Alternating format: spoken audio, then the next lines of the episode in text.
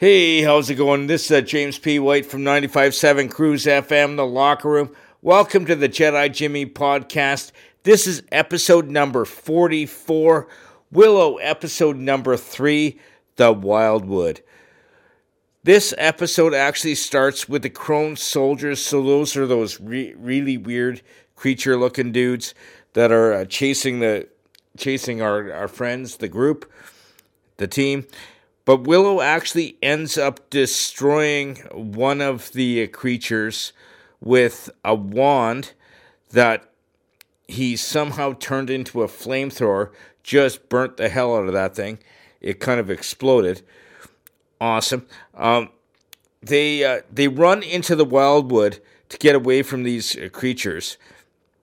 Now the wildwood has uh, there's a little bit of uh, backstory to them, uh, like you know, theory, rumors, all that kind of stuff. I'm going to touch on that in a second. But they, when Jade uh, Jade was a child, uh, she was told that the Bone Reavers actually killed her family, and the Reavers fled to the Wildwood. So she was kind of a little apprehensive going there because the her enemies were there, the people that killed her family. Now, one now uh, Willow is actually trying to teach Elora the uh, a little bit more of magic, and he says, uh, you know, one of the four pillars of learning magic is divination, which is being able to see the future.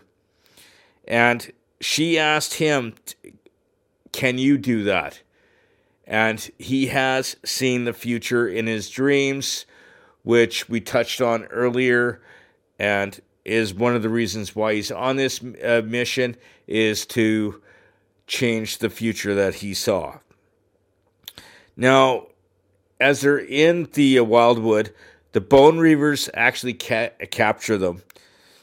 And we find out that Boorman actually used to uh, be part of the Bone Reavers, kind of, uh, because the leader, Scorpia, actually knew he was in prison. It was the prison Skellin, which was a, a mine that was run by trolls. Now, the the thing is, is the Bone Reavers actually where their camp is is very close to where the brownies are. You don't know the brownies, they were like uh, like little pixie-like creatures that were kind of nuts. And in the original movie, one of them was Rool, and he went on the mission with Willow, and he loves beer, by the way. But during the time that they were captured, Elora actually used Cherlindrea's wand to destroy the destroy the cage that she was in. Now we find out the leader of the the Reavers, Scorpia, and Jade actually have the exact same tattoo on the back of their necks, and it's the mark of uh, General Kael, who who uh, Jade found out was actually her father. Now he had 15 children, and there was only two left, one of which was Jade, and the other one Scorpia. Now, her mother was actually, or their mother was actually killed, and uh, by the soldiers from Tir and their father was actually killed by Madmartigan. Now, their father was General Kael, who was the head of the army of uh, Bavmorda. So that's why he ended up dying. Now, when they realized that uh, Jade had come back to be part of the Bone Reavers, they threw a big party and they were giving truth plums to everybody.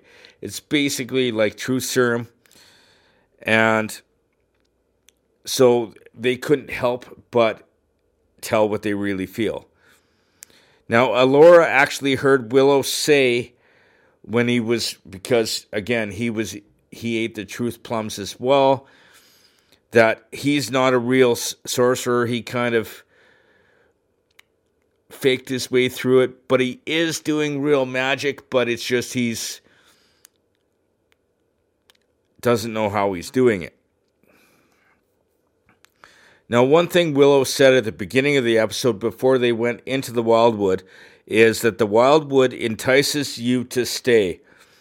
And all the way through the episode, like they were given reasons to stay. Like Boorman, we find out that Boorman and uh,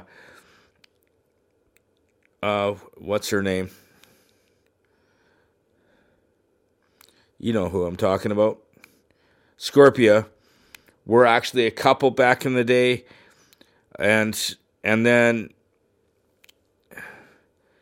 then what ends up happening is the trolls actually attack the village and kidnap Jade. I don't know where this is going, but it's looking good.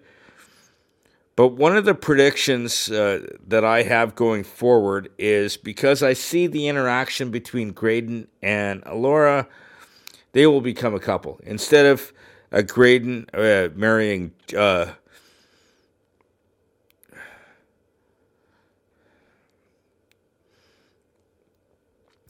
You know who I'm thinking of? Not Jade, the other one.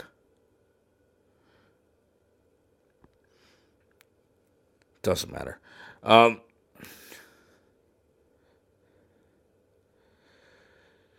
they will become a couple. Um,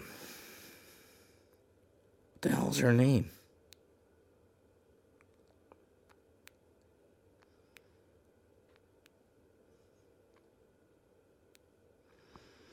It doesn't matter. Um,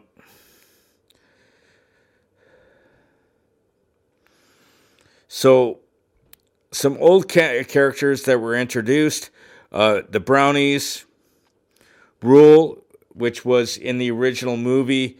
Uh, he was one of the Brownies, actually, where the. Uh,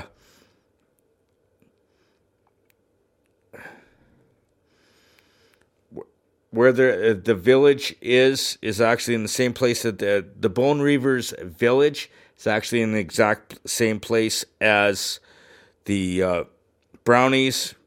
But new characters that were introduced was the Bone Reavers and Scorpia. Now the end of the episode, it actually did a cover of Crimson and Clover by the Pom Pom Squad. So one thing I've learned is with this C- uh, series, they're doing a lot of covers of well known songs done by uh, the pop community. And now, a lot of you are actually listening to the podcast right now uh, through the number of podcast networks we go through but you can also see a video version of this podcast at the Locker Room YouTube page, which you can find at at at the Locker Room 957, which has a bunch of video content which you can't see, totally in audio. But I do need to thank all my sponsors. First of all, I need to thank the Dean Blundell Network on DeanBlundell.com as well as uh, as well as my buddy Army Chris. Uh, he's a Fire for Effect Productions, which I like to say Fire at Will. Um, and he's helped me from day one with this podcast. I've been doing this podcast for about a year, and he's not only helped me film it when I'm at his place, but set me up so I can uh, do it at my own. I look forward to seeing you next time when I do the actual one year anniversary episode of the Jedi Jimmy podcast. And it's going to be fun. I look forward to seeing you next time and have a great day.